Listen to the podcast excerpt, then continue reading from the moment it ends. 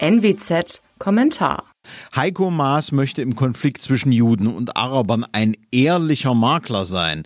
Er träumt von einer Vermittlerrolle Deutschlands. Da zieht sich der Außenminister allerdings viel zu große Schuhe an.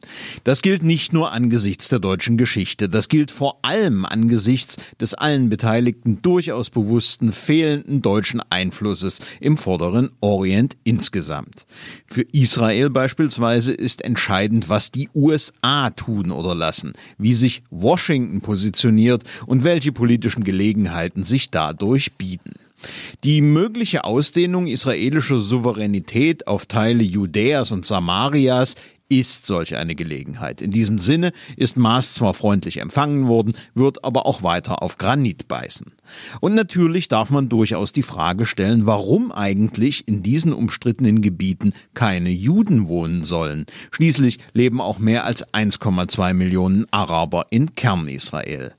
Wollte Maas also etwas Nützliches beitragen, sollte er genau diese Frage den regierenden Hamas-Terroristen in Gaza und der Diebestruppe Präsident Mahmoud Abbas in Ramallah stellen.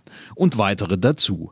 Warum die Araberautonomie trotz Millionentransfers in solch erbärmlichem Zustand ist warum außer den Willen des korrupten Regimes in Ramallah dort sonst nichts erblüht, warum die Menschenrechte nichts gelten und warum EU-Geld als Entschädigung an die Familien von Terroristen fließt. Aber davon war leider nichts zu vernehmen.